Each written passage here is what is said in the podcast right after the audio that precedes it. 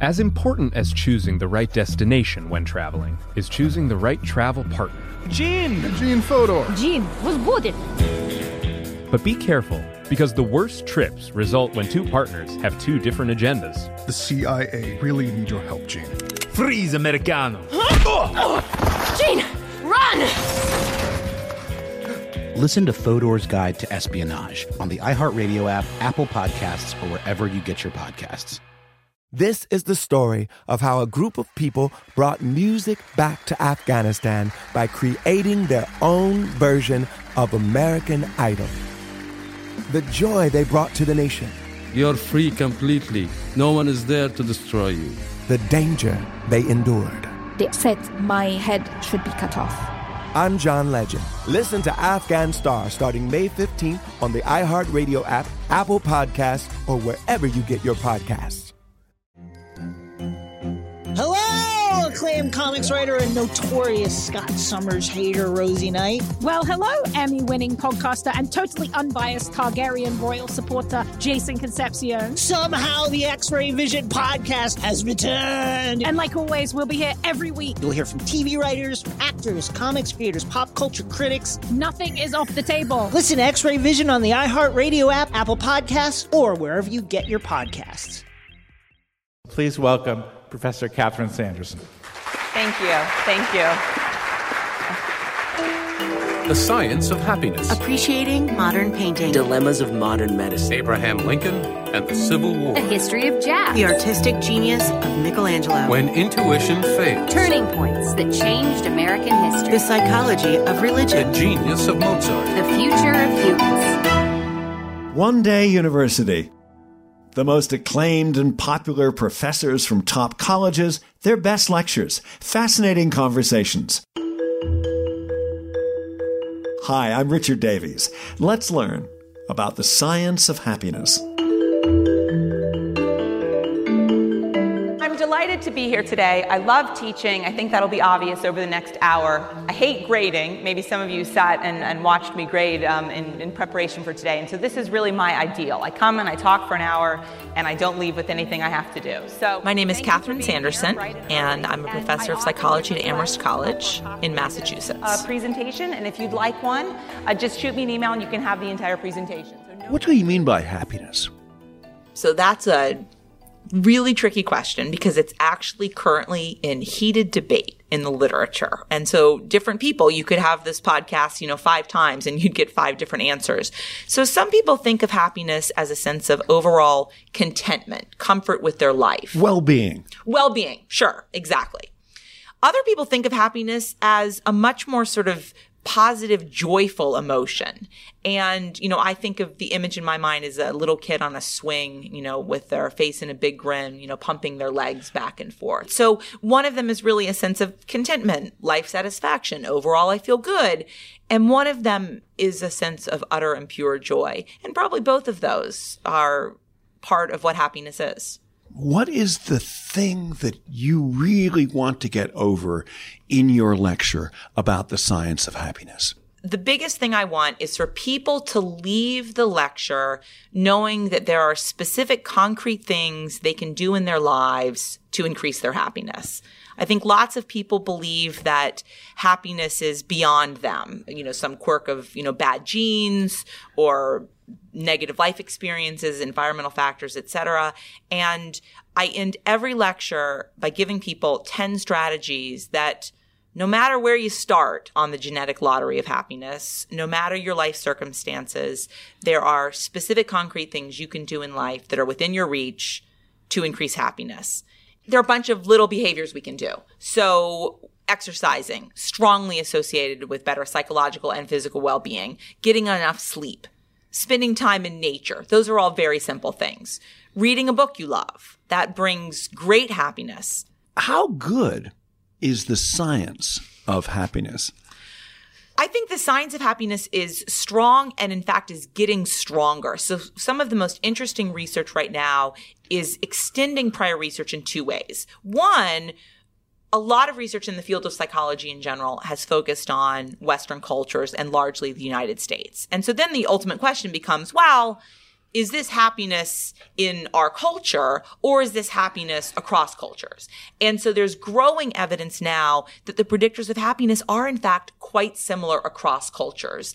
And that's something that's very new and that we didn't know a decade ago. The other real advantage to current technology is that we're learning much more about genes and about brain functioning. So there's research that I describe in the talk that looks at MRI data and literally has people think about a certain thing and then looks at what parts of the brain are activated. Researchers did a very interesting study in which they brought in people and put them in an MRI machine, so a machine that measures brain activation and they had them look at different pictures. Um, the top scene is of an urban scene, it's a city skyline. The bottom scene is of a nature scene, water. So the researchers controlled very carefully for lots of things in the pictures. Um, the scenes were always pretty. It wasn't that you were showing, you know, urban scenes of congestion or whatever. None of the pictures had people in them. So people are in an MRI machine and they show them a series of pictures and they measure brain activity. What they found was that looking at the urban city skyline created lots and lots of brain activity. The brain was reacting, the brain was processing, thinking, you know, activated. Looking at the nature scene, the brain was very calm, like you were meditating. So, in response to the nature scene, people were relaxed. Brain waves were slow, relaxed. It was literally like they were meditating. So, that's some evidence for what looking at nature may do to us physiologically, and it may help explain this link between looking at nature and feeling better.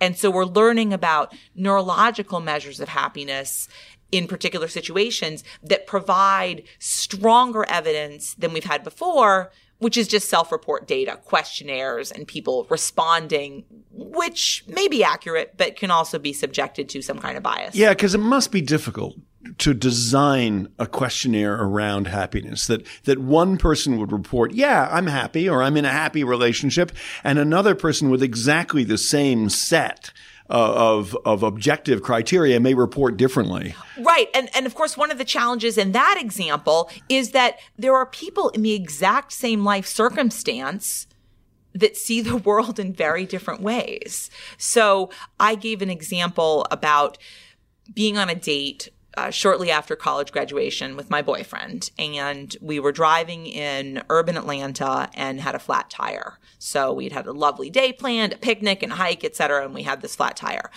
So we pulled to the side of the road, and I am in the passenger seat freaking out. This is a terrible thing that happened. Our day is ruined. It's going to be really expensive. We're going to have to get the car towed. And I'm spiraling. And my boyfriend says, um, I'm just going to change the tire. So there's an example, and it was like 10 minutes, but there's an example in which we were in the exact same circumstance and an event happened and I saw it in a very sort of negative and fatalistic way, and he saw it as no big deal. And and that I think sort of illustrates that one of the challenges happiness is that different people see the same thing in different ways. Right. How about you? Why are you personally so interested in this subject? So my answer to the last question probably probably already conveyed that.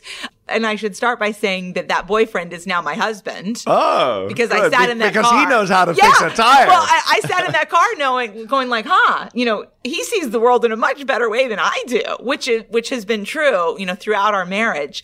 And and so I think one of the reasons that I like giving this talk is that happiness does not come easily for me. So for some people, my husband, uh, my oldest child, uh, happiness comes very easily.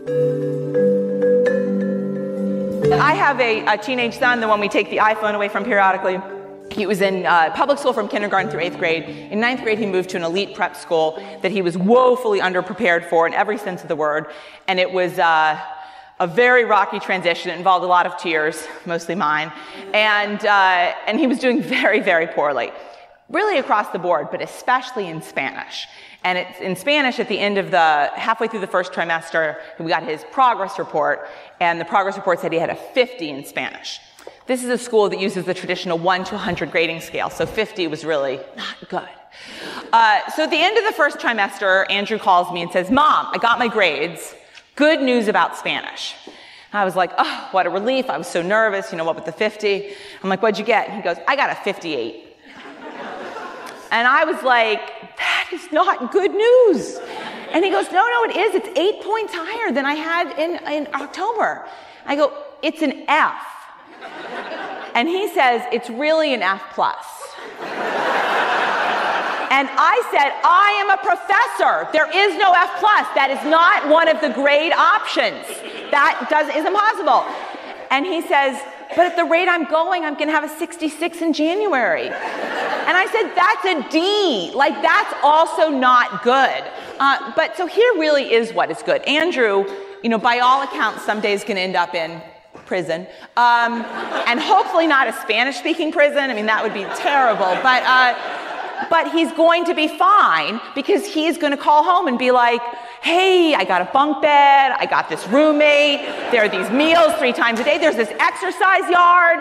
And after that, I stopped worrying about him because anybody who can call their mom with the good news of the F plus, he really is going to be fine. He's probably going to be living in my basement, but he's going to be fine as an adult.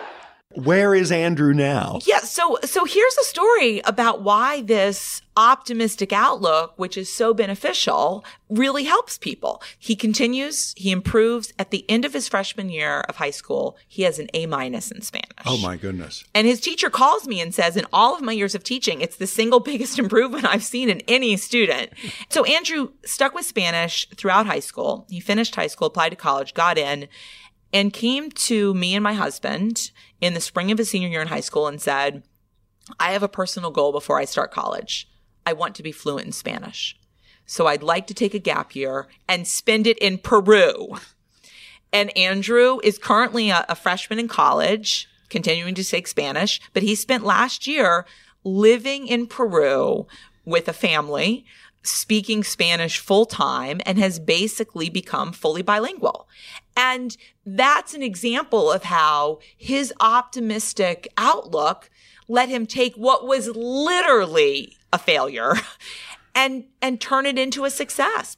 And in fact, it's been really life-changing for him. Most of us are on social media.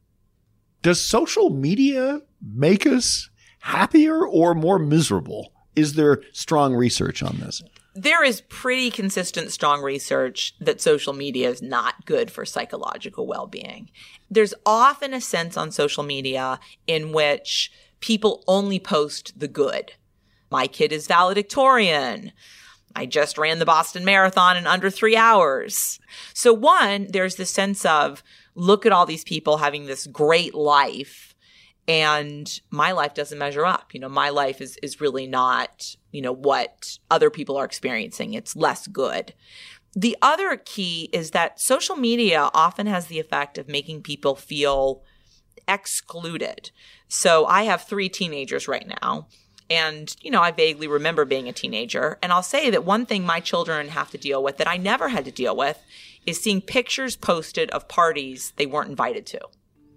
And that happens all the time. So people on social media, you know, post events, parties, social gatherings. And if you weren't invited, you're now vividly aware that you weren't invited and can see all the other people who were.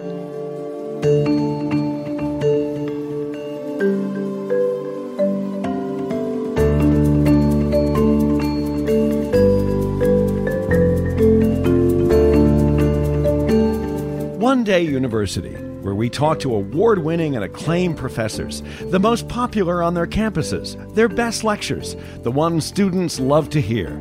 Discover more on our website, onedayu.com. Now, more with Professor Catherine Sanderson of Amherst College, who says many of us compare ourselves to others way too often. I think that there are people who are always better at it than other people. And I think there are people who are always very focused on those comparisons. The, the nature of the comparison may change. So it may be this person took a better vacation or this person drives a nicer car or whatever.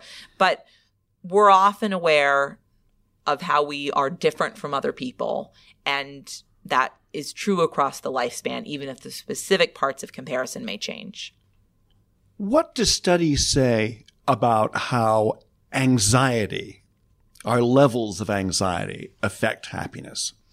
It's a really important question and and seems to be something that is of growing concern that you know I see in college students but we see sort of, you know, across America. So people vary tremendously in their overall baseline of anxiety. There's some people who can sort of think about worst case scenarios and, and escalate situations. And there are other people who seem to have the ability to take uh, experiences in life and take it in stride. It's obviously much harder for people who are high in anxiety to find happiness. Is there a way to deal with that? Sure. You really try to think about the world in a new and different way. So you change your thought patterns. When my son was on the verge of what I thought was failing out of prep school, what I continually said to myself is, he doesn't have leukemia. And that's the reality. That for me, there was this horrible tragedy of he has an F in Spanish and may well get tossed from his prep school. But the reality is, there are parents all across the country who have teenagers having chemotherapy in hospital and they wish their kid was failing Spanish in high school. And so that's an example of changing the thoughts we have about something to recognize that what we see as a terrible crisis and a terrible stressor in reality is not that big a deal in the scheme of things. What are the biggest mistakes that people make around happiness? One, and this will not be surprising, money. Have a very strong belief in our society that more money leads to more happiness. That if I just had more money, then I would be happier. Um, so here's a picture of um, Tiger Woods' house, or maybe now Tiger Woods' ex wife's house. Um, and we think, gosh, if I lived in a house like that, surely I would be happy every single minute of every single day. And of course, the reality is that isn't true. More money does not lead to more happiness. Here's the important exception for people living below the poverty line. For people who are worried about, are my kids going to have enough food tomorrow? Will we have heat this winter? Do I have a safe place to sleep? For people who are living below the poverty line, at the poverty line, more money absolutely increases happiness. But for people who are not living at that level of subsistence, more money does not increase happiness. The key is that we acclimate. And that's really sort of the, the, fundamental principle. We think we'll be happy when we get more money, but the reality is we acclimate when we get into college, when we graduate from college, buy a house, get a promotion. These are all big, sort of substantial life events that we expect will lead us to be happier. And they do, but only briefly, because then we adapt. Hello, acclaimed comics writer and notorious Scott Summers hater, Rosie Knight. Well, hello, Emmy winning podcaster and totally unbiased Targaryen royal supporter, Jason Concepcion. Rosie, somehow the X Ray Vision podcast has returned. It feels so good. It does. And like always, we'll be here every week covering the wide world of TV, movies, comics, and geek culture. That's right. We'll be talking about Batman, heroes of that stature, and of course, we'll be inviting our friends in the industry to come geek out with us and share stories. We'll hear from TV writers, from actors, comics creators, pop culture critics, and more. Nothing is off the table because geek culture is pop culture, and we can't wait to share our love of it all with you every single week.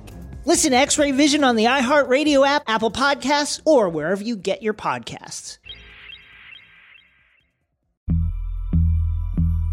As important as choosing the right destination when traveling is choosing the right travel partner. Gene! Eugene Fodor. Gene was booted. Much of the joy you will find on the road comes from the person you share it with.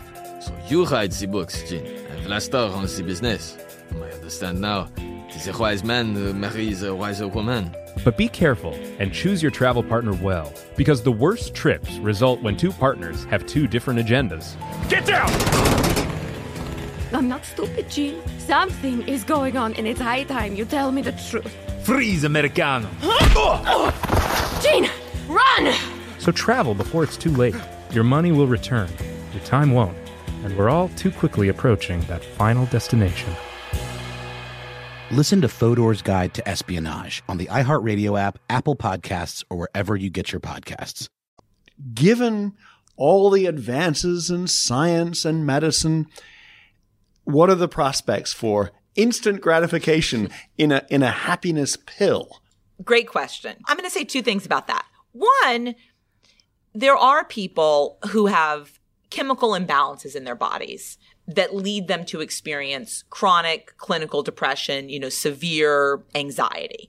And so I want to be very careful to say that my lecture is not a substitute for therapy, psychopharmacological, you know, aids, etc. And that one of the challenges is that for people who are in the midst of the throes of a serious psychological disorder, they simply do not have the ability to say, oh, yes, let me spend some time in nature and read a book and, you know, smile more often, that they really need assistance. And so one of the things uh, that we do, in fact, have is a magic pill because the magic pills, antidepressants, anti-anxiety medication are actually correcting a chemical imbalance in the brain that enables people to then take the steps they need to find greater happiness. And your second point. And my second point is that part of the joy in happiness is the pursuit of happiness. It's not, I will have a pill so I feel happy and joyous all the time. Part of what brings us happiness is working towards that happiness. So how do we spend money? You can spend money in better and worse ways in terms of happiness. So a lot of people think wrongly that happiness is about spending money on expensive possessions, you know, uh, new car, new watch, you know, expensive purse or shoes or whatever. And initially, yeah, that is new and it's exciting and it's your, you know, nice watch or fancy purse or whatever. And then it's just your watch, your purse. So where we get much more happiness from is the pursuit of experiences. So that could be, you know, tickets to a Broadway show. It could be travel. It could be going to a concert or tickets to the Super Bowl or whatever. And why that is a better way to spend money on experiences is that it allows us to anticipate. Oh, I'm going to be going to this big game. I'm going to be going to the World Series. I'm going to see Hamilton, you know, whatever that I've always wanted to do. So we have this anticipation of the event. Then we get to experience the event. Then we get to look back on the event and we tell people about the event and we savor the event. When we spend money on experiences, we are pursuing happiness. We are actively engaging in happiness and that brings us tremendous pleasure. Going further, any book recommendations? There's a wonderful book I recommend all the time. I really should get royalties on it, but I do not. Um, and it's by a neuroscientist at Stanford, and it's called Why Zebras Don't Get Ulcers. And zebras don't get ulcers because they only react physiologically with great anxiety and stress and physiological reactions like heart beating fast and, and rapid breathing when they're about to die, when they're being chased by a lion or a tiger or whatever. And as you can probably imagine, humans show that stress reaction all the time. I'm stuck in traffic. I have a blind date. I have a job interview. And it's one of the reasons why humans have relatively high rates of stress related illnesses. And the second book is a great recommendation for women and it's by Dr. Susan Nolen Hoeksema, and it's called Women Who Think Too Much. And it's really about the somewhat gendered pattern of how we think about the world, which is that women are much more likely than men to ruminate, to obsess about negative things, to worry about negative things. And this book is really an, an easy guide in terms of trying to help break some of the negative cycles. But but it doesn't urge women to be like men. No, no. Although there is certainly research suggesting that men's ability to distract themselves from negative events can actually be beneficial. Great. Thank you very much. Thank you. This has been delightful. Professor Catherine Sanderson on the science of happiness. I'm Richard Davies. Thanks for listening. Sign up on our website, onedayu.com, to become a member and access over 600 full length video lectures from the world's finest professors.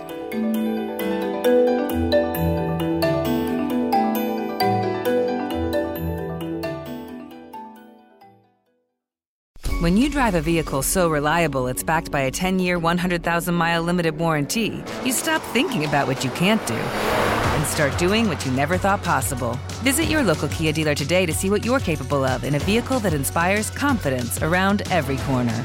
Kia, movement that inspires. Call 800 333 4KIA for details. Always drive safely. Limited inventory available. Warranties include 10 year 100,000 mile powertrain and 5 year 60,000 mile basic. Warranties are limited. See retailer for details.